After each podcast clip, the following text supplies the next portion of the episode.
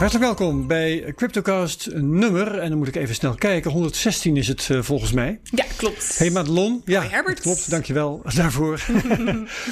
um, ja, en we hebben een uh, hele leuke gast die hier eerder was in Ferry, Marcel Burger.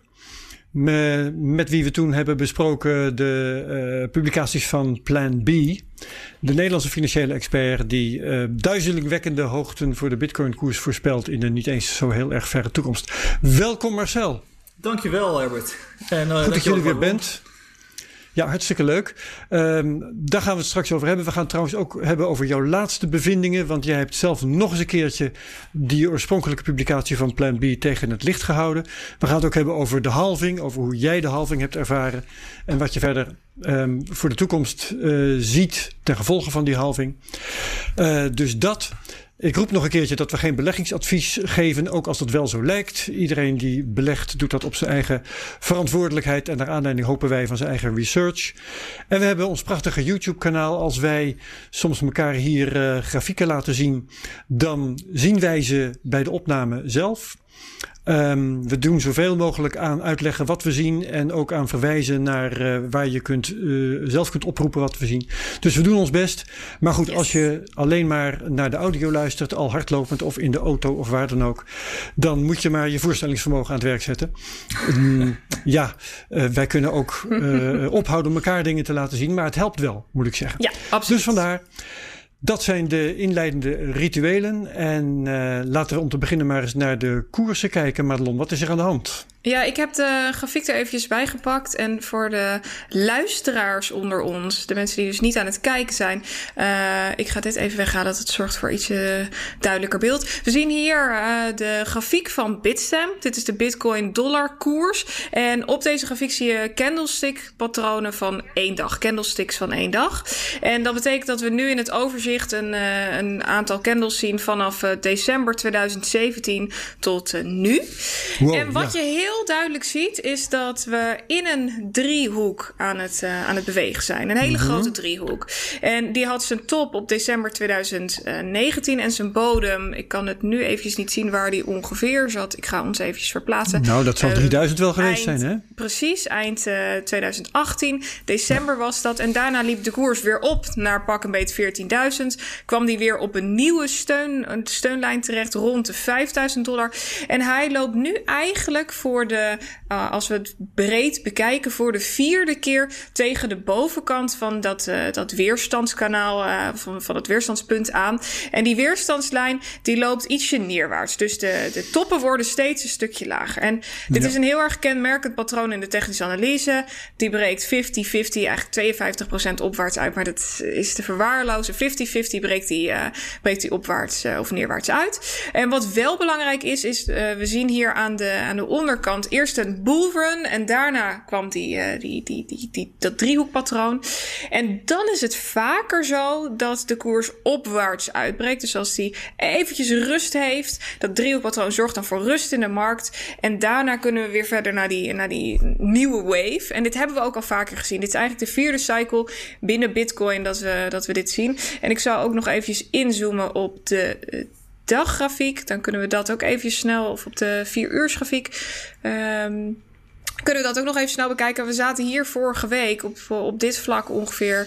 Uh, we zien nu de candles van 4 uur. Dus ja, we zien kleine... nu de laatste maand ongeveer. Hè? En dat is een ja. duidelijk stijgend traject. Ja, stijgend traject, ja. maar wel met toppen die steeds lager worden. En die, ja. Ja, die knallen dus telkens tegen die groene weerstandslijn aan. En die groene weerstandslijn is de lijn waar nu de technische analisten naar kijken. Want als die wordt doorbroken, dan is de weg, uh, is de weg in ieder geval richting 14.000 en dan 20.000 vrij. Uh, maar er liggen gewoon ontzettend veel. Je kan het ook in het orderboek zien. Er liggen heel veel orders vlak boven deze lijn. Die schuiven telkens mee. En ja, ja ik, uh, ik, ik hoor uh, Marcel strakjes al zeggen: ja, dit is pseudo-wetenschap. dit, dit, dit, kan niet wat je hier aan het doen bent. Maar als we naar het orderboek kijken, zien we wel dat er heel veel, heel veel ja, traders aan het wachten zijn op die uitbraak. En ja, we zijn er nog niet. We knallen telkens terug naar een bepaalde steunlijn. En ik verwacht ja. ook dat de markt niet sterk genoeg is, ook kijkend naar het volume. Maar het is wel heel spannend zeker. Maar jij, jij, ja, jij zegt dus, uh, traders zitten te wachten op die uitbraak. Maar blijkbaar, ja. uh, gezien dat orderboek, zijn er ook uh, traders die uh, bij elk contact met die lijn hun verkoop in werking stellen. Omdat ze, weet ik veel, winst willen nemen of iets dergelijks. Ja, zeker weten. Er wordt gewoon heel veel getwijfeld rond, rond dat punt van, van, van uitbreken. En dat is logisch. Er zijn, uh, zijn veel mensen die, uh, die het net niet aandurven en nog wachten. Maar als die uitbraak plaatsvindt, dan ga je gelijk zien dat, uh, ja, dat mensen richting de markt stromen. En dat daar een forse koersbeweging uit, uit voortvloeit. Ja. En je tekende net die driehoek die begon eind 2017 notabene. En ja. ja, de punt van de driehoek, ik weet het niet precies, maar die zal dan ergens eind dit jaar liggen. Maar ik zie nu op kleinere schaal, die daggrafiek die je net liet zien, uh, zie ik ook een, een patroon dat um, wat sneller omhoog gaat, zal ik maar zeggen. Ja, die punt van die driehoek die uh, zit ergens in april 2021. Dus dan zouden we nog een jaar hebben. Maar oh, wow. ik kan voor ja. de gein wel even uh, uh, zien. Trouwens, gezien wat er vaak gebeurt na een halving, of vaak, vaak tot nu toe twee keer, dat het een jaartje duurt hè, voordat echt de koersen weer omhoog knallen. Ja, ja, dat is wel vaak uh, het geval. Het duurt altijd even. Ik heb hier toevallig nu even voor ons dat patroon van die symmetrische driehoek. Hier zie je eigenlijk in de perfectie hoe dat dan loopt. Uh, je ziet daarna de koers binnen die driehoek. En vaak als die vanaf onderaf aankomt, breekt die opwaarts uit. Um, Kijk, het kan, nog, het kan nog een poosje duren. We kunnen nog eh, een jaar ja. hier, uh, hier, hierin blijven zitten. Maar ja, de verwachting is wel dat de koers hier, uh, hier, hier in ieder geval of omhoog of omlaag heel hard een uh, beweging gaat maken. Absoluut. Ja, nou, oké. Okay. Um, daar wachten we dan maar op, hè? Er zit weinig anders op. ja, maar ja. er gebeurt weer iets. Daar ben ik wel blij om. In plaats van dat we alleen maar... Ja, we zien nu in ieder geval een patroon. Ja, maar jij vindt dit dus onzin, Marcel? Nee, zeker niet. Nee hoor, absoluut oh. niet. Nee, uh, ik, ik maak altijd heel duidelijk het onderscheid tussen uh, pseudowetenschap en wetenschap. En uh, het, het leuke van technische analyse is dat het ja, in die zin valt onder de term pseudowetenschap, omdat men onvoldoende bewijs heeft om, ja, om vast te stellen dat het inderdaad werkt. Mm -hmm. En ja, ik moet zeggen, ik gebruik het zelf ook in beperkte mate. maar nee, ik zou, ik zou het niet als onzin uh, afdoen. Absoluut niet. Nee. Oké, okay. dat is helder. We gaan naar het nieuws. En uh, nou, ik wil jou dan maar de beurt geven, Marcel. Wat uh, is jouw nieuws voor deze week? Wat vind jij het belangrijkste? Uh, ja, ik, ik heb wel een aantal merkwaardige zaken voorbij zien komen. Een van de zaken die ik zelf leuk vond om terug te zien was dat Deribit te melden had dat ze een mijlpaal hadden bereikt afgelopen dinsdag, als ik me niet vergis. Uh, van 1 billion dollars in uh, open interest voor, uh, voor de optiecontracten die ze op het platform beschikbaar stellen. Ja. En ja, dat vind ik een, een, hele mooie ontwikkeling om te zien. Ehm, ja. Leg even uit, open interest. Wat is dat? Wat, wat is dat precies voor een miljard dat ze, waar ze nu op kunnen bogen? Ja, dat betekent in feite dus dat er voor een miljard aan onderliggende waarden aan optiecontracten zijn verhandeld. en, en nog uitstaan nu. Dus ik moet niet zeggen, dat, hè, okay. wat er verhandeld is, is volume. Maar wat er nog open staat en wat er uitstaat, dat is open interest. Uh, dus op dit moment staat er voor 1 miljard aan no nominale waarde aan, uh, aan derivatencontracten.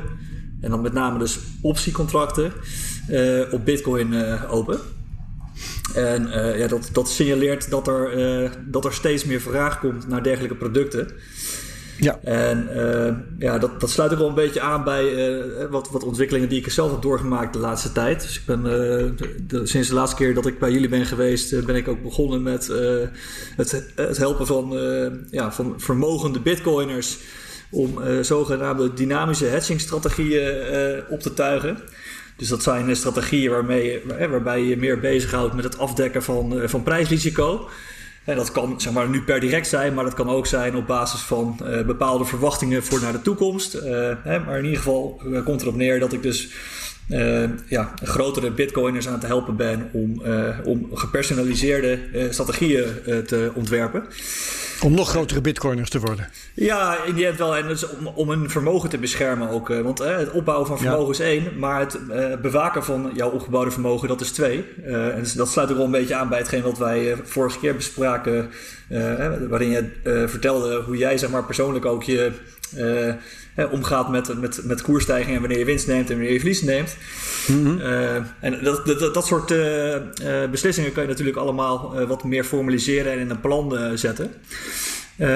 maar wat, wat, mij ook daarmee, daarbij heeft bezig gehouden, is met name van oké, waarom is het bijvoorbeeld nuttig om te kijken naar het beschermen van, jou, van jouw Bitcoin holdings? En dat heeft er dat heeft mij ertoe bewogen om te kijken naar hoe de, de, de, dagelijkse uitslagen van Bitcoin, hoe die zich gedragen. Uh, want in de financiële markten zie je vaak dat er wordt aangenomen dat, uh, dat de, de, de, de, dagelijkse veranderingen van de koersen, dat die een zogenaamde normale distributie laten zien. Dus een normale verdeling, dus dat is de welbekende bell curve. En mijn, ja, mijn vraagstuk was eigenlijk van, goh, in hoeverre gaat het ook op voor bitcoin? Hè? In hoeverre zien we diezelfde normaalverdeling terug voor de returns van bitcoin? Nou, en daar bleek uh, al snel dat we in het geval van Bitcoin te maken hebben met extreem, extreem eh, vette tails. Het is grote uitslagen omhoog, maar ook grote uitslagen naar beneden. Ja. Die, die, klok, dat klokpatroon heeft dan hele brede vleugels, zeg maar. Juist, exact. Dus hij is vrij, vrij nauw, zeg maar, maar wel met hele dikke vleugels inderdaad. Ja. Um, en, uh, en wat zegt dat dan precies? Nou, wat dat eigenlijk zegt is, uh, je kan daar, op basis daarvan kan je zeg maar, een kansverdeling uh, opstellen, zeg maar, die jou vertelt hoe groot de kans is op een bepaalde beweging in de markt. Ehm, ja, dat is met name interessant op het moment dat je dus ook bezig bent om je uh, om bijvoorbeeld derivaten te prijzen. Dus als je opties moet prijzen is het interessant. Want uh, de, de, de payoff zeg maar, van een optie is heel erg afhankelijk van de verwachting in de toekomst van wat de prijs gaat doen, zeg maar.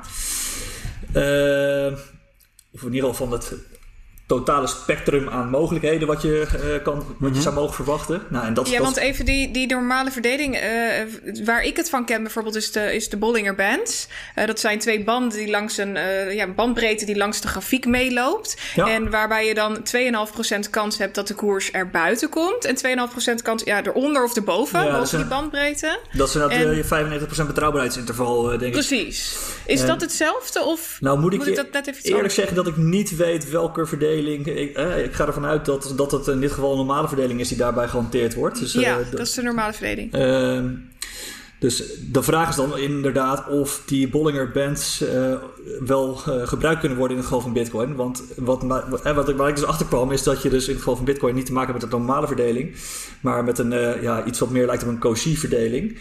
Oké. Okay. Ehm, en ja, ja, het gevolg daarvan is dus dat dit soort uh, uh, statistieken dan in één keer niet meer kloppen. En mm -hmm. in het geval van optieprijzing moet je bijvoorbeeld denken aan uh, ja, hogere implied volatilities voor, voor de, de out of the money opties. Ja. omdat ze in het geval van, van opties wordt er over het algemeen gewerkt met Black Scholes. En als je met Black Scholes werkt, wordt er gewerkt met de normaalverdeling.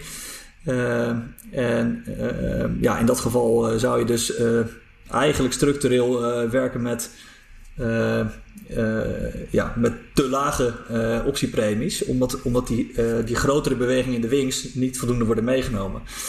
Maar nu wil ik eventjes ingrijpen, want we begonnen met het nieuws over Deribit. En ik weet niet precies waar we, het nu, waar we het nu over Ja, ik ben een beetje uitgeweken inderdaad, mijn excuses. Uh, maar goed, het, het, mooie vond ik dus om te zien dat er dus een, een, een stijging is in het gebruik van dit soort uh, producten. Dus het, uh, het stijging in het gebruik van derivaten. En de, de, reden dat ik het leuk vind is omdat ik zelf ook aan het ondernemen ben op dat vlak. En omdat mijn, mijn hele verleden zeg maar heel erg sterk ge, ja, ge, gebouwd zeg maar op, op derivaten. Nee, ik heb 12 jaar, dat dan dat, 12 jaar in de financiële markt gewerkt met derivaten, dus vandaar, vandaar mijn interesse ook. En betekent dat dan dat steeds meer mensen uh, hun positie proberen te beschermen? Want door middel van opties kun je natuurlijk uh, ja, je risico wat verminderen. Uh, moet ik dat zo voor bezien? Ja. Of is er gewoon meer interesse naar afgeleide producten? Ja, ik denk beide. er zijn natuurlijk verschillende doeleinden als het gaat om het gebruik van opties. je kan bijvoorbeeld denken, wat, wat je veel bij retail terugzit, is bijvoorbeeld het schrijven van call-opties. Om zodoende de gemiddelde aankoopprijs wat te verlagen. En, mhm. en, een bepaalde return op je bitcoins te accepteren op voorhand. Dus in dat geval zou je dus een, bijvoorbeeld een strike van 20.000 zou je dan nu verkopen. Uh, en dan krijg je de premie, die incasseer je. Mocht je dus die 20.000 bereiken, dan word jij dus gedwongen om jouw bitcoins te leveren voor een prijs van 20.000 dollar. Ja. en dus dat het, het, zogenaamde schrijven van, van calls of het, gedekt, het kapitaalgedekt schrijven van puts. Dat zijn twee strategieën die je veel terugziet bij, bij retail. Uh, als je kijkt naar uh, institutionele partijen, die houden zich wat meer bezig met het afdekken van, uh, sta van staartrisico. Dus dan hebben we het wat meer over de, de out-of-the-money puts. dus ja, de conclusie die, die, ik in ieder geval trek nu is dat, er, dat, dat, ik de vraag zie toenemen naar dit soort producten. Ja. En, en daarmee dus ook naar services omtrent dit soort producten. En dat vond ik, een, ja, vond ik een hele leuke persoonlijk. ja, ja, mooi. Oké. Dankjewel Madelon, wat is jouw nieuws? Ja, ik had, uh, ik had belangrijk nieuws, of althans belangrijk. Interessant nieuws, laten we daar even op houden. Uh, woensdagmiddag, gistermiddag, Nederlandse tijd, werd er melding gemaakt van een nogal opvallende transactie. Ik weet niet of jullie het meegekregen hebben, maar uh, er is een uh, transactie gedaan die afkomstig was van een adres waar uh, bitcoins op stonden die er al sinds 9 februari 2009 op stonden. En die stonden daar, die zijn er opgestort vanuit zo'n Coinbase transactie. Dat wordt een, een transactie genoemd waarbij de subsidie voor de miner die een nieuw blok gepubliceerd heeft op zo'n adres wordt gestort. En uh, dat werd ineens verplaatst. Dus er was uh, paniek, want er werd op Twitter volop gespeculeerd: is dit nou Satoshi Nakamoto? Is en hoe zit dit nou ja. precies? Precies, is hij opgestaan? Um, maar er werd gelijk al, al gezegd dat dit waarschijnlijk niet Satoshi Nakamoto was. Wat wel even goed is om te weten, is dat deze bitcoins dus een maand nadat. Na Genesis blok. Het, ja, precies. Het eerste ja. of het nulde blok gemined is dat deze gepubliceerd zijn. En uh, er is een interessante website, dat heet Satoshi's Blog. Satoshi's Blogs, moet ik zeggen. En zij hebben onderzoek gedaan naar uh, de blogs die gemined zijn. En dat noemen ze ook wel Patoshi. Patoshi's Patterns heet dat. En daar wordt gekeken naar welke bloks zouden nou door Satoshi gemined zijn. En ondanks dat er wel op de website staat: We may never know if Patoshi was Satoshi. Uh, wordt er gesteld dat het blok waar deze, dus die, die Coinbase-transactie uh, van afkomstig is, dat is blok 3654, dat die niet toebehoort aan Patoshi. Patoshi's patterns dus. Dus er wordt nu vanuit dat uh, uh, onderzoek gesteld dat dit niks te maken heeft met Satoshi.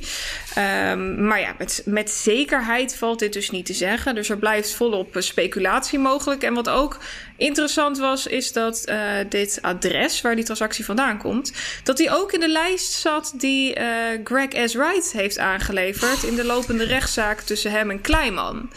Oh. En Kleiman ik wou net zeggen, het moet iemand zijn die er heel vroeg bij was. Dat kan niet Zeker, anders. dat zeker. Ja. Kleiman heeft al een motie ingediend... Uh, omdat ze vonden dat uh, die, die, die adressenlijst dat dat onjuist was.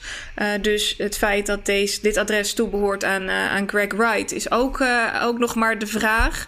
Um, maar er wordt dus in ieder geval gesteld dat het niet Satoshi is geweest. En ik zag ook al op Twitter meerdere berichten voorbij komen... van mensen die zeiden... ja, het kan ook een, een grotere portefeuille geweest zijn... waar al heel vaak wat verplaatst is. En toevallig zijn er dan nu, is dan nu dat deel uit, uh, uit, dat eerste, uh, uit die eerste transactie verplaatst. Uh, maar het was wel even spannend, zeker. Ja, leuk, leuk, leuk. Heb jij hier uh, kennis van genomen, Marcel? Was, uh, vond ja, jij dit? Ik, ik heb het uh, toevallig gisteren inderdaad voorbij zien komen in een, in een draadje van, van een Twitter ja, personaliteit die zichzelf Trainface noemt. Ik weet niet of dat misschien ook de, hetzelfde draadje is dat Madelon voorbij heeft zien komen. Maar die beschreef inderdaad eigenlijk exact hetzelfde verhaal zoals Madelon het net omschreef. En uh, dat er met name aan het veld, zeg maar de extra nons, dat je op basis daarvan kon zien welke miners er actief waren geweest. En op, basis van dat veld, zeg maar, en, en, en de waardes die daarin terug waren te vinden, dat je op die manier de verschillende miners uit elkaar kon trekken. En op die manier ook in kaart kon brengen uh, wie nou precies wanneer wat en welk, wat gemijnd had.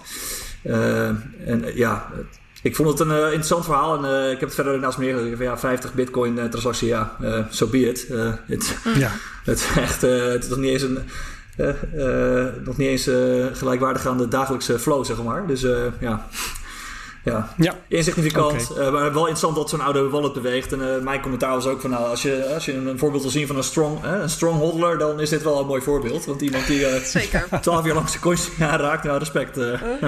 ja, ja, waarbij het een, een, interessante vraag is, maar daar hebben we natuurlijk nu geen antwoord op. Waarom is zo iemand ja. uh, begonnen met zijn bitcoins te manoeuvreren? Maar goed, dat, uh, wie weet dat dat later nog eens wordt onthuld. Ja. Um, het nieuws dat ik heb, dat gaat over een investeringsbedrijf Grayscale. Grayscale Investments. Uh, waarover ik lees op bitcoin.com dat ze uh, dit jaar, de laatste drie maanden, pardon, uh, 33% van alle nieuwe bitcoins hebben opgekocht. Uh, het is een nogal actieve club dus. En helemaal onderaan het bericht staat dan bovendien dat ze, even kijken, ongeveer de helft van alle nieuwe eters sinds begin van dit jaar hebben gekocht. Dus dat is nogal een club. ja, gewoon een investeringsbedrijf. En dan is het leuk dat we Marcel hier hebben. Want ken jij Grayscale, Marcel? Is dat een partij die, waar jij meer van hoort? Waar jij ja, iets over zeker. kan vertellen? Ja, ik zeker, ken ze zeker. Het is een van de, van de eerste grotere funds en ja, hebben daar met name om bekend gestaan dat ze lange tijd uh, ruim boven uh, pariteit hebben gehandeld, zeg maar. Dus, ruim boven kwaliteit? Nee, ruim boven pariteit. Dus dat pariteit? Ja, dus wat, wat ik daarmee wil zeggen is dat investeerders die dus deelnamen in het Grayscale Trust... je, je, hebt, je hebt daar verschillende trusts. Je hebt de Bitcoin Trust, je hebt de Ether Trust... Maar wat, wat met name zeg maar, in 2017 speelde, was dat volgens mij die premie die mensen bereid waren om te betalen. Uh, om deel te kunnen nemen in dat Bitcoin Trust. Die liep op tot, ja. uh, tot zelfs 80, 90 procent volgens mij. oh ja. Dus je betaalde gewoon het dubbele voor een Bitcoin? ja, bijna wel ja. Dus soms, dat heeft ja. mij altijd enorm verbaasd. waar ik destijds toen achter kwam was dat dat met name te maken had met ja, regulation zeg maar. Dus mensen die waren, konden via dat trust uh, pensioengelden beleggen in bitcoin. Uh, en uh, ja, dat kon ik alleen maar op die manier op een of andere reden. Dus ik heb me daar verder ook niet heel ver, ver in verdiept. Maar dat is in ieder geval wat ik ervan heb meegekregen destijds. Ja. En uh, daarnaast is het goed om te weten dat, uh, dat het nu nog steeds een van de grootste uh, partijen is in de markt. en dat, ja, dat blijkt ook wel ja, aan de flow die En ik lees ook dat ze zo'n beetje een procent van alle bitcoins in handen hebben op dit moment. Ja, ze hebben nu 3,4 miljard, bijna 3,4 miljard ja, in handen. En met dit koopgedrag kun je ook zeggen dat ze een aanmerkelijke invloed hebben op de, de ontwikkeling van de prijs van nu. En uh, of ze daarmee doorgaan of daarmee ophouden, dat is echt een majeure factor in de markt dus. Ja, maar allemaal wel vraag en aanbod gedreven natuurlijk van de onderliggende interesse. Ja, op die manier. Oké, ja, ja, ja, ja. Dus je wil zeggen, die interesse die is er toch wel. En als zij daar niet aan voldoen, doet een ander dat wel. Dat, ja, dat is wel mijn idee daarbij, ja. ja. ja. Hm. Het, is, het is niet zo dat zij zeg maar, vooruitlopend op een... Uh, uh, op een verwachte vraag uh, kopen, maar ze kopen zeg maar, op het moment dat, dat, er, dat die vraag er ook is. Uh, ja.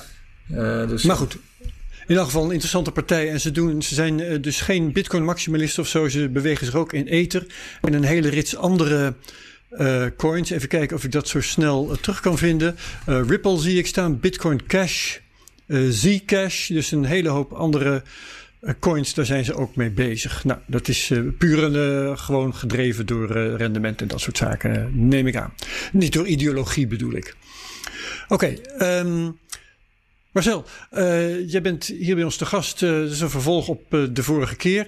Het allerlaatste nieuws over Bitcoin, dat echoot nog na, dat is natuurlijk de halving. We hebben dat vorige week hebben we dat besproken met Mar Mark van der Gijs. Um, maar misschien leuk om jou ook nog even te vragen: hoe heb jij de halving ervaren? Hoe was jouw oud en nieuw wat dat betreft? Ja, dat was bijzonder. Ehm, ik, even kijken hoor. Het was natuurlijk 11, 12 mei. En even zien hoor. Uh, de halving zelf was. Uh, 11, 11 mei. Maandagavond 11 mei. Maandag, ja, ja, precies, dat was het. Uh, en ik was door de Value of Bitcoin Conference gevraagd om een keynote te geven over Bitcoin en hedging. dat is eigenlijk het onderwerp wat ik net kort even heb toegelicht. Ehm, en vervolgens aan te schuiven in een paneldiscussie met een dag later. Uh, met, een, uh, met een aantal andere mensen die veel bezig zijn geweest met het bestuderen van het model van Plan B. Dat was online, neem ik dat aan. Dat was allemaal online, ja. ja dus de, de Value of Bitcoin Conference die heeft een editie, een, een USA-editie. En die vond nu dus 11, 12 mei plaats. En ze hebben een Europese editie en die vindt 2, 3 juni plaats. En dat is allemaal online inderdaad, nu dat uh, COVID uh, ons daartoe dwingt. Ja. Uh, maar goed, anyway. Ik, ik, was dus gevraagd om een, een keynote te geven over, over Bitcoin en hedging. En die keynote die vond dus serieus exact plaats nog geen twee of drie minuten nadat de halving plaatsvond. Uh, dus ik, ik zat daar zeg maar in een green room, uh, werd ik uh, klaargestoomd door een van de mensen die uit de organisatie die even de, de, de, audio en video checkte. En, dus ik vroeg hem op een gegeven moment van joh, niet om het een of het ander, maar hoeveel mensen zijn er eigenlijk op dit moment aanwezig in, de, in deze virtuele conferentiekamer?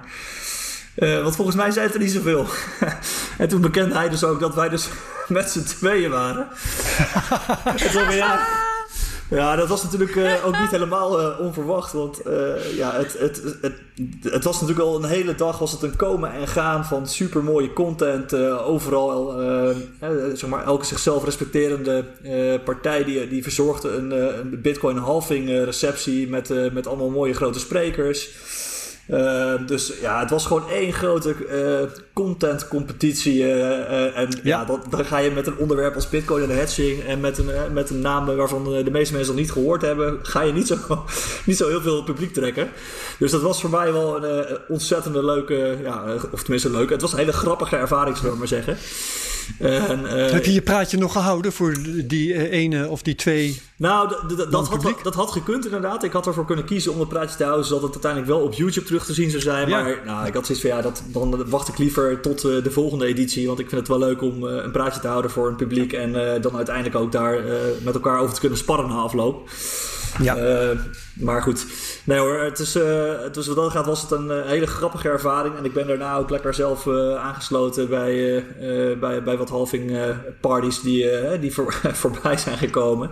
Ja, ook virtueel allemaal natuurlijk. Ja hoor, ik ben een beetje virtueel van, van de ene naar de andere room gejumpt, zullen we maar zeggen. Ja. ja, en verder, heb ik er, ja, verder was er eigenlijk weinig, ja, weinig van te zeggen. Ik bedoel, prijzen bleven relatief rustig liggen. Ja. Uh, het enige wat ik na afloop heb gezien is een, uh, echt een klap in de, uh, in de hashrate.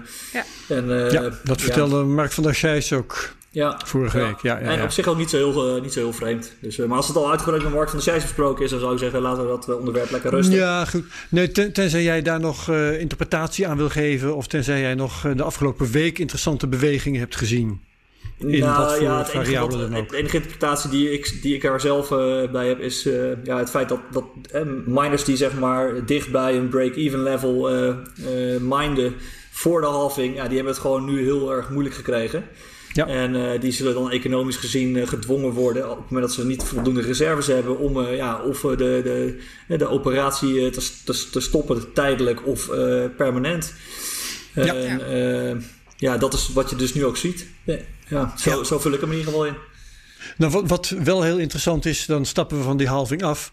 Uh, jij was um, uh, in februari hier om te praten over de publicatie van Plan B. En je had een discussie met hem gehad online. Uh, en je had allerlei berekeningen uitgevoerd. En als ik me goed herinner, kwam het erop neer dat jij uh, dacht om zijn verhaal te kunnen ontzenuwen. En uiteindelijk heb je moeten publiceren dat je dat niet kon. Wat dus in wezen een soort bevestiging was van. Ik geloof dat hij daar zelf ook naar verwezen heeft weer in latere discussies ja. en zo. Zo van die burger die heeft geprobeerd om mijn verhaal uh, omver te kegelen en het is hem lekker niet gelukt. en nu is het 21 mei en nu heb jij gisteren een verhaal gepubliceerd dat weer een hele andere kant op gaat. Dus vertel ja, eens. Ja, heel interessant. Uh... En even een korte slokje water. Uh, Diep ademhalen. Ja, precies. Ik ga er even voor zitten. Ik ga er even voor zitten. Dat is, het is inderdaad best wel een verhaal. Uh, misschien goed om toch nog even kort uh, stil te staan bij hoe dat traject er nou uiteindelijk helemaal heeft uitgezien. Hè. Dus uh, Plan ja. B heeft dus inderdaad een artikel geschreven waarin hij een verband had gevonden tussen stock-to-flow en de, de prijs van bitcoin. stock-to-flow was daarbij de, de, de, de metric die de, de schaarste in kaart brengt dus ja. uh, hoe schaars is nou eigenlijk Bitcoin? En uh, de stock-to-flow metric zelf, die was met name bekend vanuit de commodity-wereld, waarin je de, de jaarlijkse uh, hoeveelheid goud die wordt gemined kan uitdrukken in het aantal, of sorry, waarin je dus de, de, bestaande supply van goud kan uitdrukken in het aantal jaren dat je nodig hebt om op basis van de huidige mining hoeveelheden tot diezelfde voorraad te komen. Ja. En bij Bitcoin is dat dus uh, de hoeveelheid Bitcoin in omloop gedeeld door de hoeveelheid Bitcoin die er maandelijks bij komt. Uh, jaarlijks, ja. Dus je kijkt. Jaarlijks, okay, ja, je, je, ja. de stocky flow maat is een jaarlijkse maat. Dus maar je goed, kijkt hoeveel. Precies, ja. Dus je zegt van nou, als er dus uh, een x aantal bitcoins uh, vandaag de dag worden geproduceerd, vermenigvuldig je dat met 365,25. en even kijken, ja, dan deel je dus de bestaande supply door dat getal en dan heb je je stock-to-flow. Uh, dus dat was het idee. En, en het en wat zegt dat dan in, in de basis? Nog even ja, voor de, dat, de, de, luisteraars die dat niet meegekregen hebben. Ja, dat zegt dus in de basis uh, dat als je dus een hoge stock-to-flow hebt... dan heb je dus te maken met een schaars goed... omdat je relatief heel veel jaren aan het produceren bent... om tot die, tot die flow te komen. Met andere of, sorry, tot die supply te komen. Dus met andere woorden... Uh, op het moment dat de nieuwe flow relatief klein is... ten opzichte van de bestaande voorraad... Ja, dan, dan dan heb je dus te maken met een relatief schaars goed. Mm -hmm. ja. En schaars is goed. En schaars is goed, uiteraard. Ja, hoe schaarser, hoe beter. ja, ja als je waarbij... goed hebt, dan zijn ze niet zoveel waard. Uh. Nee, maar waarbij de, het commentaar natuurlijk ook altijd kan zijn... Uh, niet alles wat schaars is, is ook veel waard. Nee, dat is terecht, inderdaad. Wij spreken, je hebt het over dinosauruspoep. Ja. Dat is heel schaars, maar... Uh, Alhoewel, ik denk als je nu zeg maar, met een uh, goede dinosaurus rond aan zetten, dat je daar best wel wat uh, centen voor kan vangen, Herbert. ja, dat denk ik ja, ook. Ja, ja, Nee, goed. maar, maar goed. mijn punt is duidelijk en nu, nu mag jij weer verder. Uh, ja, dus wat ik, wat, wat, ik destijds heb gedaan, ik schreef een artikel waarin ik wat problemen met betrekking tot het model uh, aan de kaak heb gesteld. waaronder hoofdzakelijk eigenlijk de autocorrelatie in de residuen. Hè, dus wat dat wil zeggen is dat er ja, er werd een bepaalde relatie vastgesteld tussen Bitcoin en stock-to-flow. En als je dan zeg maar met dat model gaat rekenen en je gaat van afzetten zeg maar, wat de modelresultaten zijn en wat, de werkelijke, wat er in de werkelijkheid gebeurt en je gaat dat verschil bekijken, dat verschil noemen we dan het residu. En dat residu uh, moet aan bepaalde uh, uh, aannames voldoen. En een van mm -hmm. de mhm. aannames is in dit geval dat dat residu niet, of geen autocorrelatie mag laten zien. En autocorrelatie betekent dat er geen relatie is door de tijd. Dus. Oké. Okay. Dus, het moet iets willekeurig zijn. Exact. Heb ik dat goed Precies, Ja, ja, dat is inderdaad een ja. hele mooie korte uitleg. Inderdaad. Dat moet gewoon compleet willekeurig overkomen in ieder geval. Um, dus dat was uh, mijn eerste artikel. En daarmee zei ik in feite van ja, uh, leuk, maar het is niet. het wankelt. Ehm, en toen kwam Nick, de Australiër, die kwam vervolgens. Die zei van joh, luister, ehm, ik heb. ik heb ook onderzoek gedaan en ik heb laten zien dat er sprake is van co-integratie. En co-integratie wil zeggen dat twee variabelen zeg maar, om elkaar heen bewegen dus dat er een, eh, een, een langer termijn relatie is tussen twee variabelen, waarbij de, zeg maar, het, het verschil zeg maar, tussen die twee uh, ja, uh, rondom een. ja, Steve als het eigenlijk gemiddeld nul is en ja. daar een beetje omheen beweegt. Heb je een voorbeeld van een uh, index of iets dergelijks die dat ook doet? Uh, ja, je zou bijvoorbeeld kunnen denken aan twee aandelen uit dezelfde branche. Uh, hè, dus, okay. dus, dus je hoeft niet per se dezelfde prijs te hebben, maar als je zeg maar, stel je hebt een aandeel van 80 euro en je hebt een aandeel van 40 euro, dan zou je dus zeggen, dan, pak één keer dat aandeel van 80, pak twee keer dat aandeel van 40. En die twee tegenover elkaar weggezet, die, zorgen, die laten continu zeg maar, een, een soort van stabiel patroon op de tijd zien. waarbij de gemiddelde het gemiddelde nul is, het, het gemiddelde verschil. Uh, hmm. Maar waarbij je toch ook uitslagen ziet. En het leuke is dan om op basis van die uitslagen die je ziet, om op basis daarvan positie in te nemen.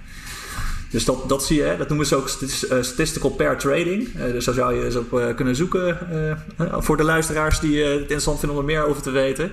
Ja. maar dat was even in een nutshell wat, wat Nick destijds dus liet zien in zijn onderzoek. Die zei, joh luister, ik heb integratie gevonden en daarmee kunnen we dus eigenlijk vaststellen dat er geen sprake is van een schijnverband. En uh, ja, dat betekende dus dat mijn uh, onderzoek eigenlijk uh, invalidated was. hoe moet je dat zeggen in het Nederlands? ondergraven? Niet valide? Onder, ja, ondergraven, invalide inderdaad.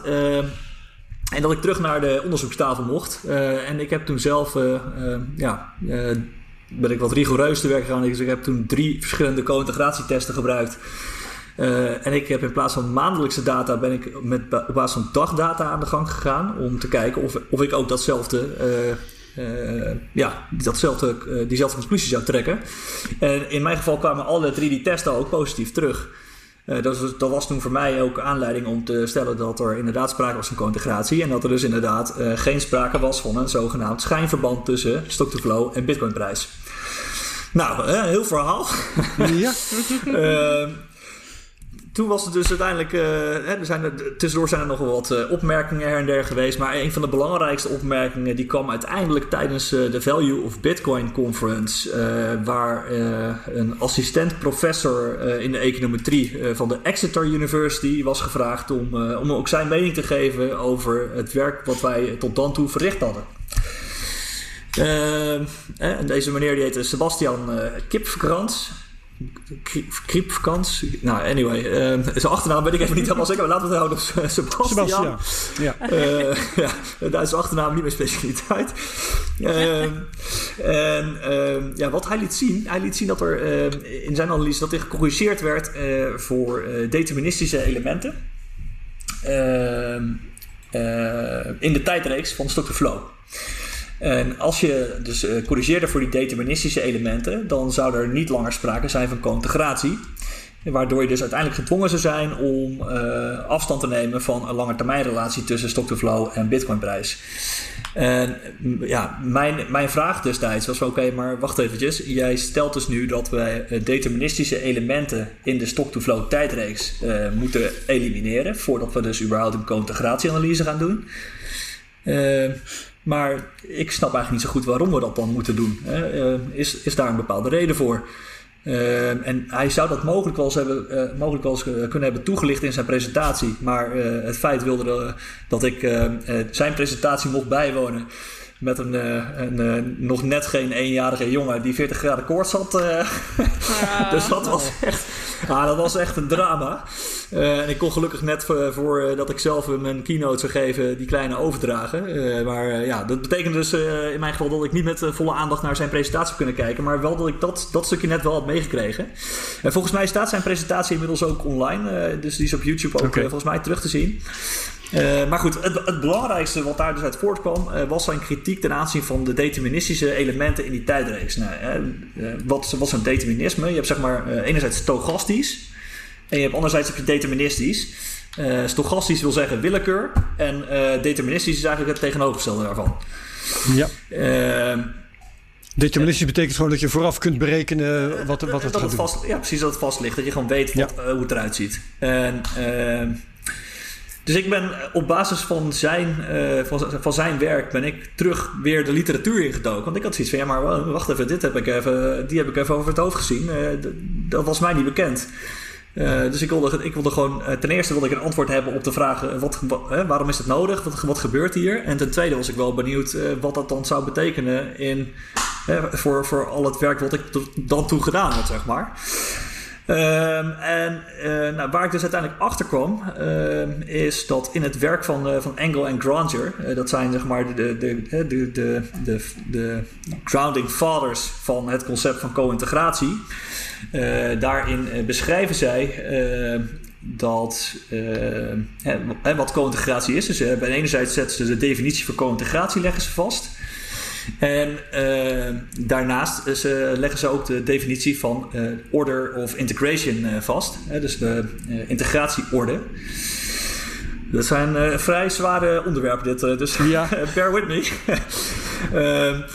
En een, uh, uh, wat uiteindelijk maar, ertoe leidde dat ik dit, dit artikel schreef, was dat Engel en Granger in hun artikel duidelijk stellen dat op het moment dat je de order of integration vaststelt, dat je voordat je dat doet, moet corrigeren voor alle deterministische elementen die je in de tijdreeks vindt dus uh, we hadden vastgesteld uh, dat uh, de stock-to-flow tijdreeks dat die eerste orde geïntegreerd was. Dat wil zeggen dat op het moment dat je één keer de verschillen neemt door de tijd, dat je een stationaire reeks overhoudt. stationair wil zeggen dat je zomaar een dat je zo'n patroontje hebt door de tijd, mm -hmm. golvend. maar uh, ja, er was nog niet gecorrigeerd voor deterministische elementen. En waar ik dus achter kwam, is op het moment dat je gaat corrigeren voor die deterministische elementen in die stock-to-flow tijdreeks, dan blijft er eigenlijk niet veel meer over dan alleen maar dat, hè, dat bewegingje. Ja. Uh, en dan is, als dat je basis is, uh, dan heb je dus zeg maar in de ene, in de ene tijdreeks zeg maar een stationaire, een stationaire riebeltje, zeg maar, een, een beweging. En in de Bitcoin uh, prijstijdreeks, uh, daar zitten geen deterministische elementen in. Althans, uh, niet voor zover ik ze kon herkennen. Dus daar maak je die correctie niet. En daar heb je dus wel te maken met een eerste orde geïntegreerde tijdreeks. Met andere woorden, je hebt dan dus een, uh, een, eerste orde geïntegreerde tijdreeks en een nulde orde geïntegreerde tijdreeks. En die twee kunnen per definitie niet ge geco-integreerd zijn. En dat was dus eigenlijk heel kort of ja, heel kort, vrij uitgebreid, vrij complex. uh, maar dat was in ieder geval de conclusie van mijn artikel. Uh, maar de conclusie is dus nu dat er geen co-integratie is. Terwijl jij eerder dus concludeerde dat dat er wel was. Exact, ja, exact. Ja. En die, die eerdere uh, veronderstelling, of die eerdere conclusie die ik had ten opzichte van, van co-integratie, die was dus niet juist, zou je mogen veronderstellen. Want dat komt dus doordat jij die bijeenkomst met die meneer met die moeilijke achternaam, Sebastiaan, hebt hebt gezien en op basis daarvan bent gaan rekenen? Uh, nee, ik ben op basis van zijn uh, presentatie ben ik teruggegaan de literatuur in om te kijken waarom hij nou precies die correctie maakt. Want hij, hij had in zijn uh, presentatie haalde hij die, die, die structural breaks, dus de, de, de, jumps haalde hij uit die tijdreeks. En zei hij van ja, als je dit eruit haalt, dan blijft er een, ja, een, een, andere tijdreeks over. En, en mijn vraag was van joh leuk en aardig, maar waarom, waarom maak je die, waarom doe je, waarom doe je, waarom maak je die aanpassingen? Want uh, ik snap niet zo goed waarom je dat doet in de eerste plaats. Uh, dus dat was gewoon een vraag die bij mij opkwam en die ik graag beantwoord wilde hebben. Uh, en, en, in de literatuur stond dus, ja, dat is het geval. Precies. Je moet dat daaruit halen als je kijkt uh, naar de situatie van Bitcoin. Ja, dus, nee, niet, dat, dat, niet, dat, de literatuur daarover schrijft, nee, maar. Nee, het was met name zo dat als je dus de, de, de integratieorde wil bepalen van een tijdreeks, dan moet je dus eerst alle deterministische elementen eruit halen. En uh, dat was uh, waar het op neerkwam. dus als je een stochastische. Hè, je, een, op het moment dat je een stochastische tijdreeks hebt, dus een, een, een, een tijdreeks die er willekeurig uitziet, dus die eigenlijk alle kanten opslaat, dan kan het mhm. best zijn dat er in die stochastische tijdreeks dat er deterministische elementen in zitten. Dus dat je of een, heel duidelijk een trend ziet in die tijdlijn, dus dat je zeg maar een een, golf, moet kijken of het lukt hoor, een golfbeweging zeg maar zo om, om een vaste, vaste lijnen hebt. En dat is eigenlijk wat je terugziet bij, uh, bij de stock-to-flow tijdreeks. Is dat je dus uh, uh, ja, per halving period heb je dus heel duidelijk een, een vaste trend. En door de, ja, door de, de variantie zeg maar in de interaankomsttijden van ieder blok ontstaat er dus een ruis rondom die trendlijn eigenlijk. Dus als je, als je en die moet je er dus uitfilteren? Die moet je eruit filteren. Je moet dus niet, niet zozeer die ruis eruit filteren, maar je moet dus al die vaste componenten er zoveel mogelijk uitfilteren. Dus eigenlijk, en dat is wie dus eigenlijk vergeten. Uh, ja, nou, die, die, die, correctie die heb, die heb ik niet gemaakt en die heeft Nick ook niet gemaakt. Uh, en uh, ja, daar kwam ik dus, nou wat was het, deze week achter dat we die dus al hadden moeten maken. Ehm, en uh, zodoende uh, was dat voor mij voldoende aanleiding om er heel snel een artikel aan te wijden. Ehm, ja.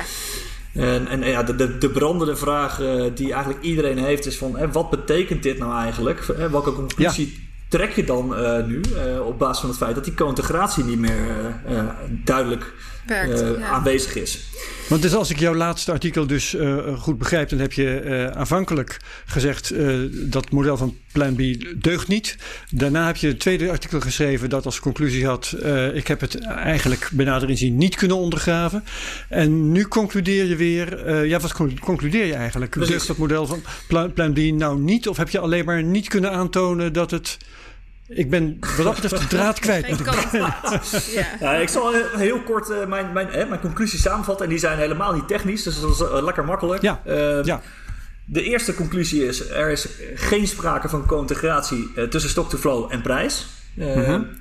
Nou, wat kunnen we daar dan wat kunnen we daar dan mee? Daarmee kunnen we dus niet meer bewijzen dat er geen sprake is van een schijnverband dus dat wil niet zeggen dat we wel kunnen bewijzen dat er een schijnverband is. Maar mhm. we kunnen dus niet meer bewijzen dat, er geen schijnverband is.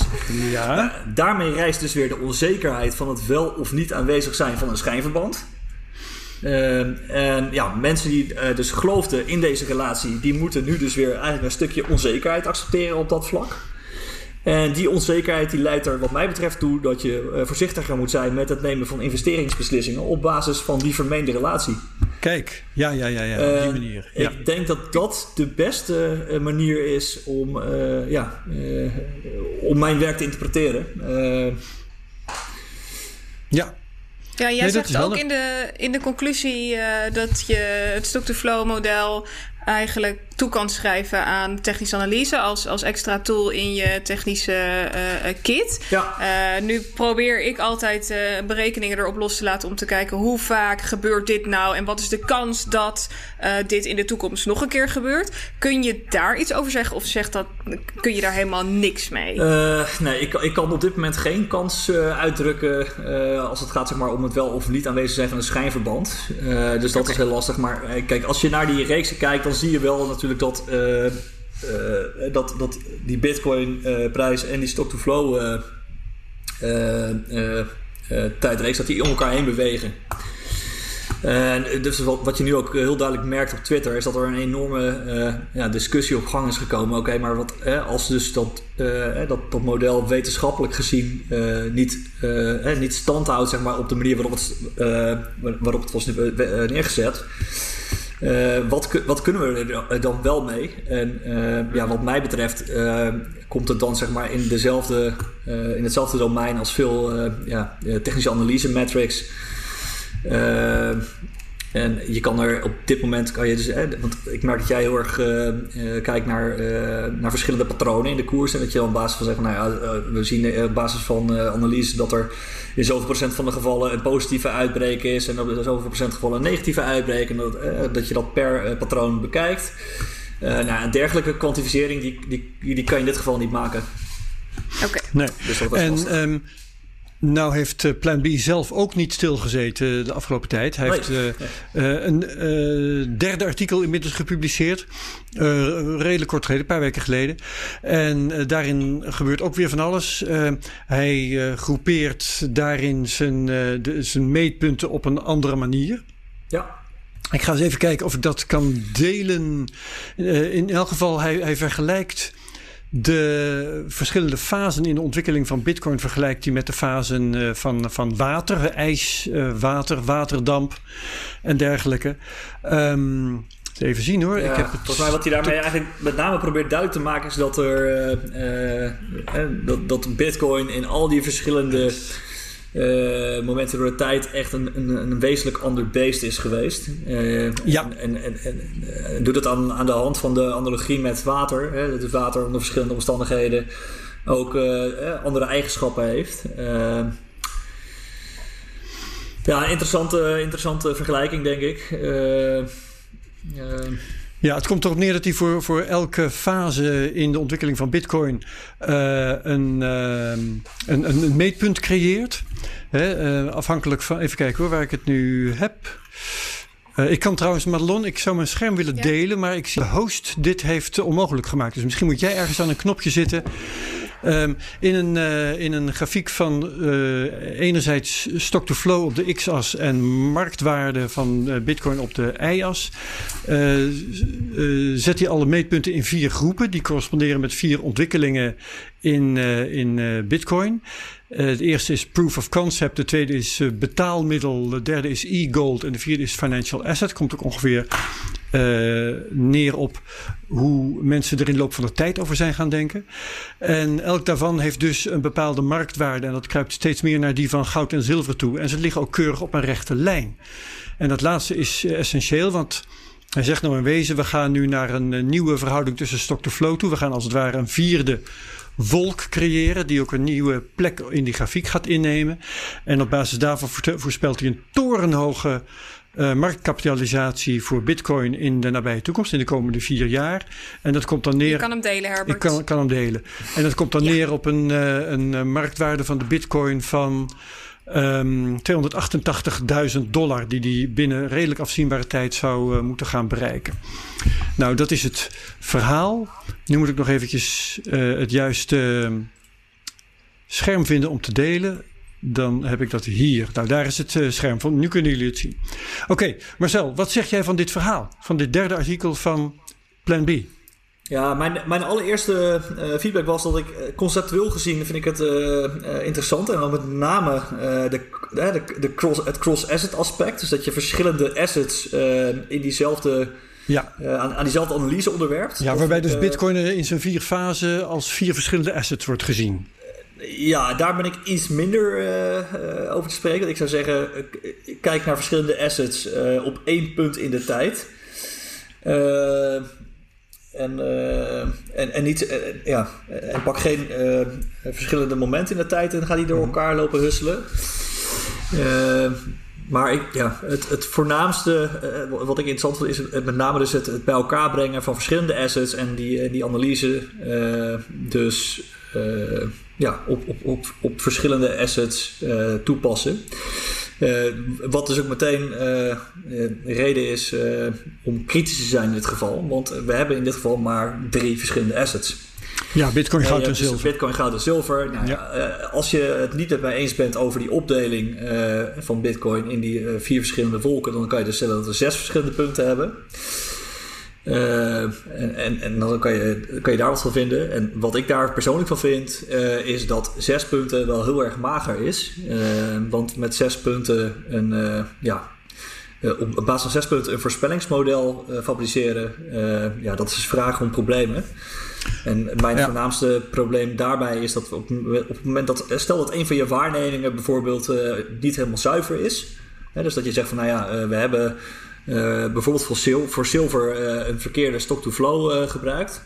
Ja, dan, dan komt dat punt ergens anders te liggen. En dat heeft meteen gevolgen ja. voor, voor het verband wat je, wat je kwantificeert. Nou, ik heb al meteen trouwens, als je met het blote oog naar die grafiek kijkt, hè, de, de Bitcoin-wolk van de laatste tijd. Ja, hij, hij zegt dan dat hij tijd elimineert, maar hij gebruikt wel stock-to-flow. En dat heeft natuurlijk iets met de tijd te maken. Dus die, die vierde wolk Bitcoin-punten uh, dichtst bij zilver, hier zo. Uh, die ligt, ja, de, de, de grote uh, bulk daarvan ligt behoorlijk onder de rechte lijn die hij tekent. wat mij iets zegt als dat hij toch naar het antwoord zit toe te werken, of niet? Nou, wat, hij heeft gedaan, hij heeft een, een clusteringsalgoritme gebruikt. dus het is niet zozeer dat hij zelf een, een puntje heeft geprikt in die datawolk, maar hij heeft dus zeg maar een, ja, een ik denk dat het met name onder machine learning uh, van nate uh, bekende materie is. dus dat je gaat kijken naar waar zeg maar, in je datawolk nou precies het centrum ligt. En daar heb je mhm. allerlei verschillende soorten algoritmes voor. Dus je hebt enerzijds dus het algoritme om dus die verschillende clusters in kaart te brengen. En vervolgens heb je ook nog een algoritme om binnen die clusters te kijken naar waar dan het centrum ligt precies. Oké, dus mijn ogen die zeggen de, de rechte lijn gaat hier door het uiterste randje van die wolk. Dat is gezichtsbedrog. Uh, ja, nou ja, goed. Kijk, ik zie ook wel dat hij inderdaad door dat randje van die wolk gaat. Uh, Maar de, de, vraag is zeg maar of, uh, of er niet toevallig een enorme ja, groep aan data precies daar ligt, zeg maar, waar die, punt, waar die rode ja. punt staat. dus ik, ik, heb verder ook niet gekeken naar zijn dataclusteringsalgoritme of naar, of naar, naar die clustering aan zich. Dus ik eh, ben ervan uitgegaan dat dat, nou, uh, dat, dat wel oké okay zou zijn. Ja, ja maar jij, jij zegt wel... Wat ik al zei, weet je, ik, ben ook, ik ben ook verder niet het artikel ingedoken. Omdat ik zei, ja, okay. met zes datapunten ben ik eigenlijk niet echt geïnteresseerd uh, verder. Daar nee, is mij al op. tenzij je straks meer data hebt, dan wil ik er best wel verder naar kijken. Ja, maar ik hoor jou bovendien zeggen, je moet eigenlijk niet zeggen dat je hier zes punten hebt. Je hebt er eigenlijk maar, maar drie. Je hebt drie verschillende assets. Maar dat betekent ook dat je, als jij dat zegt, dat je dit niet kunt gebruiken om iets te zeggen over Bitcoin in de toekomst. Want dat zou dan nog steeds uh, maar een van die drie punten zijn.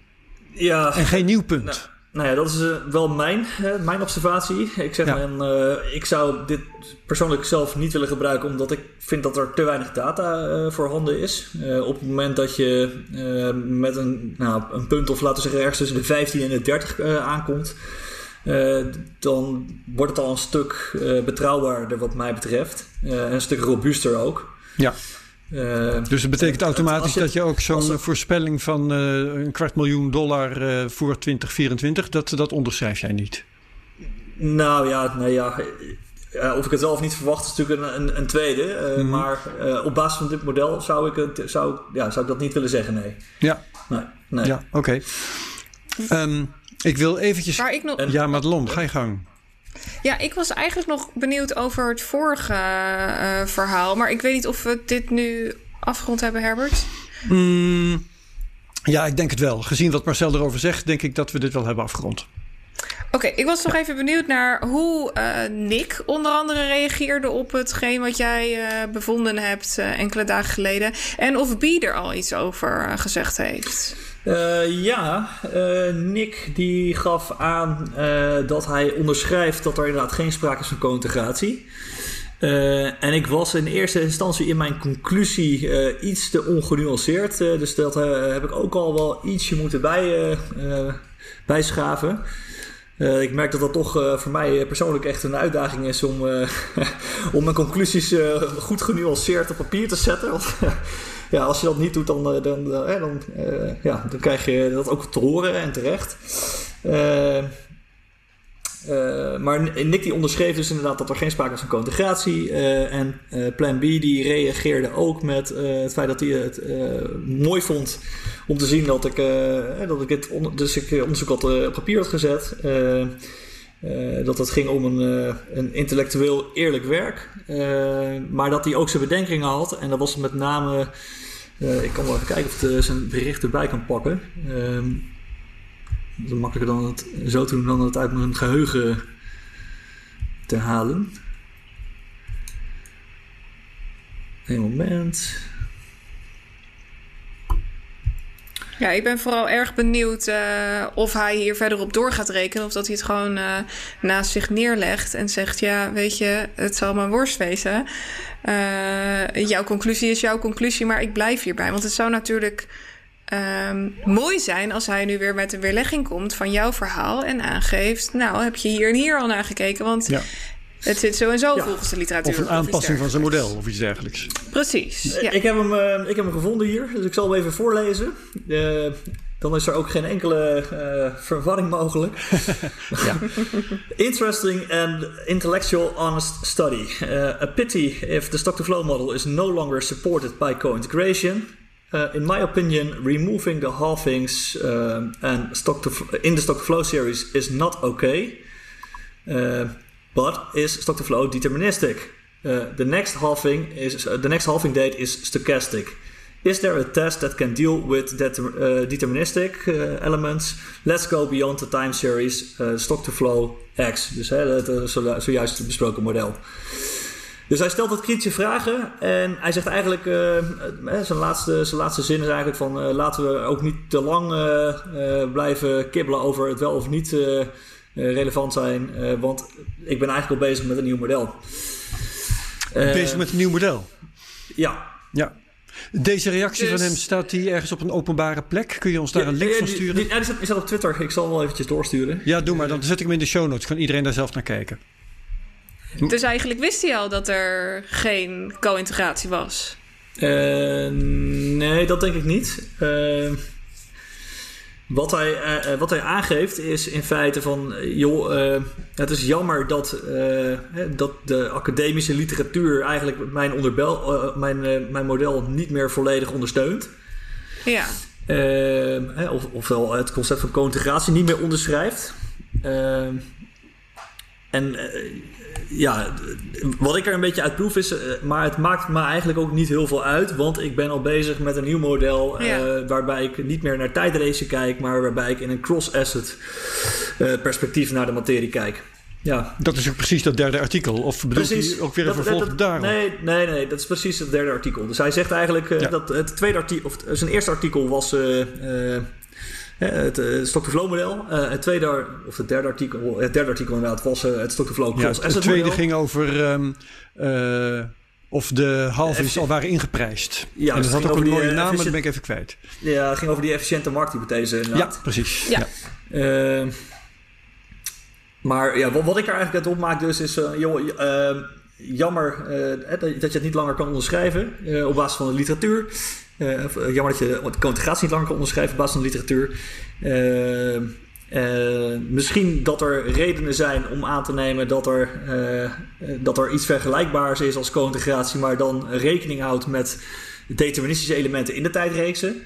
Oftewel, hè, misschien dat er nog onontgonnen statistisch terrein is, wat wel van toepassing zou kunnen zijn. Uh, zover, voor zover ik uh, daarmee bekend ben, uh, niet. Maar ja, ik ben ook niet alwetend. Dus ja. Ehm, en, en, ten derde duidelijk wel de opmerking dat, dat zijn aandacht met name gericht is op het verder uitwerken van het stock-to-flow cross-asset model.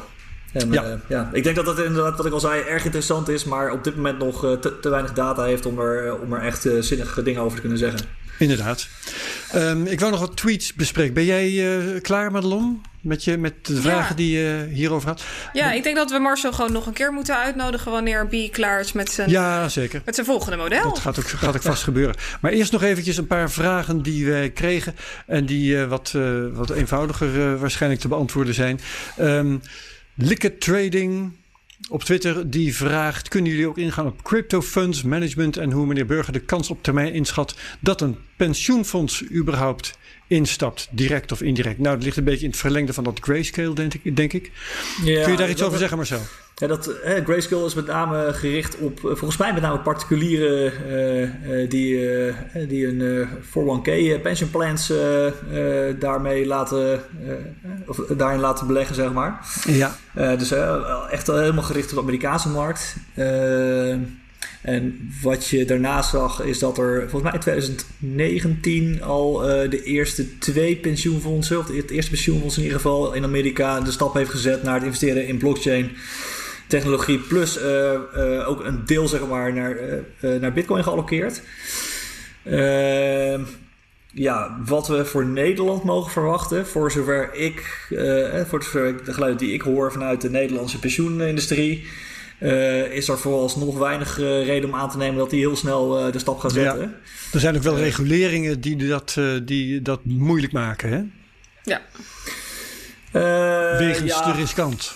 Ja, ja, ja, ja. Ja, ja, ja, ja, ja, ja, zeker. Uh, het, is, het is wat dat gaat. Uh, krijg je dan te maken met allerhande uh, pensioenreglementen. Uh, althans, regels waar een pensioenfonds ze moeten voldoen. Zoals je het hebt over de huidige staat van pensioenfonds bijvoorbeeld, die zitten allemaal massaal in onderdekking. De, de, de, dekkingsgraden die, nou, die range volgens mij van ergens tussen 80 en de 100 procent momenteel.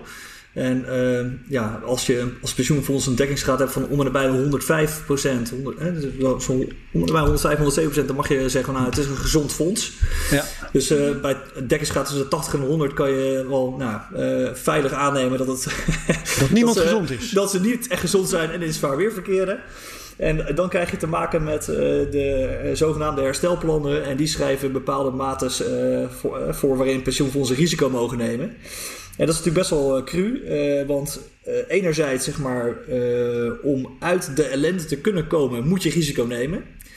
Ja. En anderzijds mag je ook niet te veel risico nemen, want dat zou wel kunnen betekenen dat je nog verder in de ellende raakt. Dus je zit daar een beetje in een spagaat. maar ja, korte antwoord. Ik verwacht op korte termijn nog niet heel veel interesse vanuit de, de hè, pensioenfondsenhoek. Duidelijk. Uh, maar uh, ik verwacht bijvoorbeeld wel uh, veel interesse vanuit de family office kant. die hebben natuurlijk veel meer vrijheid, die kunnen risico nemen. En ja. ja, ik, ik zie, ik merk ook dat daar gewoon steeds meer interesse vanuit die hoek komt. En dan heb je het over, als ik het goed begrijp, MKB-ondernemers die ook een pensioen moeten opzij leggen op een of andere manier. Vermogende families. Ja. Die, zoals bijvoorbeeld de Brennick Meijers, die, oh, die, die, ja. hun vermogen moeten wegzetten ja, ja, ja. ja. Oké. moeten, willen. ja, dat is interessant. hey, dan uh, haal ik nog één tweet tevoorschijn. Um, en die, uh, die uh, kijkt wel met een half oog naar die grafieken van, van Plan B. De vraag is namelijk: is er in het stock-to-flow en het stock-to-flow cross-asset model rekening gehouden met inflatie en deflatie? En heeft quantitative easing invloed op het model? En ik snap die vraag wel, want als ik uh, nou bijvoorbeeld uh, tegenover Willem Middelkoop heb ik dat geloof ik wel eens gedaan. Zeg van moet je horen, uh, het soort dollarwaarderingen van bitcoin dat uit dit soort modellen komt, dat, dat slaat toch nergens op. En dan zegt hij ja, maar hyperinflatie in de toekomst. Ik geloof dat John McAfee dat ook zegt. bitcoin waarderingen van een miljoen dollar of zo. Natuurlijk kan dat wel, want die dollar gaat aan die hyperinflatie. Dus ja. zit dat volgens jou ook in het stock-to-flow model? Nou, volgens mij is dat er niet in verwerkt. Uh, althans, hè, als je kijkt naar het stock-to-flow model, eh, zowel uh, zijn, het, het, uit zijn eerste artikel als uit zijn derde artikel, die zijn allemaal volledig gebaseerd op historische datapunten uh, van, van de, de, de Bitcoin-prijs en de stock-to-flow. ja, dus het gaat uit van een waardevaste dollar, om het maar zo te zeggen. Min of meer. Ja, voor zover die, die dollar waardevast kan noemen over de afgelopen tien jaar. Nee, precies. maar ja, ja, het is niet zo zeg maar, dat in de, de, bijvoorbeeld de, de voorspellingsmodellen die erop gebouwd zijn, dat daar een inflatiecorrectie op wordt toegepast, zeg maar. Nee. Uh, het enige wat je zou kunnen stellen is dat je zegt van nou, ik vind die prijs inderdaad wel erg hoog begrepen, of hoog gegrepen, die, die, die uit de voorspellingen rollen. Dat je dat zou kunnen goed praten voor een deel met een stukje inflatie die, je mag, die je kan verwachten. Ehm, maar ja, dan is al, snel de vraag van oké, maar uh, wat, wat, wat, heb je dan wat, wat, precies, wat is dan nog de waarde van, uh, van die bitcoin als hij een, een, een, koers dateert van 1 miljoen dollar, maar met 1 miljoen dollar kan je net een wc-rompel kopen, zeg maar. Ja, precies. Ja. dus ik vind dat zelf wat minder interessante verantwoording. Ik zou, ik zou hem eerder willen insteken van een, een stukje groeiende adoptie. Hè? Dat steeds meer mensen interesse hebben voor bitcoin en steeds meer mensen de, de merits ervan inzien. En dat die toenemende vraag uh, in combinatie met een afnemende uh, supply, of sorry, een afnemende groeiende supply, dat die ervoor zorgt dat je gewoon een opdrijvend effect in de prijs blijft, uh, blijft zien. En zeker gegeven het feit dat we echt nog maar ja, in de kinderschoenen staan voor wat betreft adoptie. Dus ja, en, en, zeker ook met, hè, met de verdere versteviging van, van Bitcoin als financial asset. Hè. Je ziet steeds grotere namen zichzelf committeren. dan ja, ik vind dat een betere uh, onderbouwing voor waarom je een dergelijke prijs zou mogen verwachten dan het uh, weg te schrijven aan, uh, aan hyperinflatie. Ja, oké, dat is duidelijk. Nou, laatste ronde. Madelon, had jij nog vragen? Nee, ik had geen vragen. Oké, okay. stel, Burger, had jij nog dingen te melden of te op te merken die wij vergeten hebben te vragen? Oeh, uh, nee, volgens mij hebben we best wel een hoop besproken. Uh, dat hebben we. En ik, uh, het, is een, het was sowieso al een, hot topic. En het is hier op mijn kantoor is het al sowieso aardig warm aan het worden ook. Dus, dus als, we, als, we niks meer, als we niks meer te vragen hebben, dan... Of je weg mag. Lekker met de kinderen okay. in de tuin zitten. Nou, dan, dan ga ik eventjes de, de slotwoorden spreken. Um, Madelon bedankt natuurlijk. Uh, Marcel Burger bedankt. Uh, we zitten op YouTube. Voor wie alleen nog maar geluisterd heeft deze keer. Je kunt ons ook zien. En dat is dan CryptoCast NL op YouTube. Daar kun je ons liken, subscriben. En dan kun je ook commentaar geven op wat wij doen. Um, tag ons uh, op Twitter. Review ons op um, iTunes of Apple Podcasts. Of hoe het ook tegenwoordig heten mag. Um, en volgende week weten we nog niet helemaal zeker wat we hebben, hè Madelon? het wordt, ja, weet dat het weten al, we nu wel oh, we weten het al zeker. Nou, vertel het dan maar. Ja, Volgende week hebben we Didi Taihutu. En ja. hij is met zijn gezin vertrokken. Hij heeft zijn huis voor uh, bitcoins verkocht. En hij zit uh, nu verhaal. al een hele poos in Thailand. En uh, ik ben best wel benieuwd hoe het daar gaat. Hoe ja. hij betaalt met bitcoins. En wat zijn ja. gezin er nou van vindt dat ze daar zitten. En hoe het nu is met het hele corona-verhaal. Dus daar hij, gaan we lekker met hem over praten. Als hij gehoddeld heeft, dan staat hij in de plus. Want hij heeft zijn huis Zeker. verkocht. Ik geloof op 3000 dollar of iets dergelijks. Volgens mij ook ongeveer. We gaan het horen volgende week. Precies, nou leuk. Goed, iedereen bedankt voor het luisteren. Jullie bedankt voor het meedoen. En tot volgende week in de CryptoCast. Yes. Dag allemaal. Tot volgende week. Hoi. Hoi.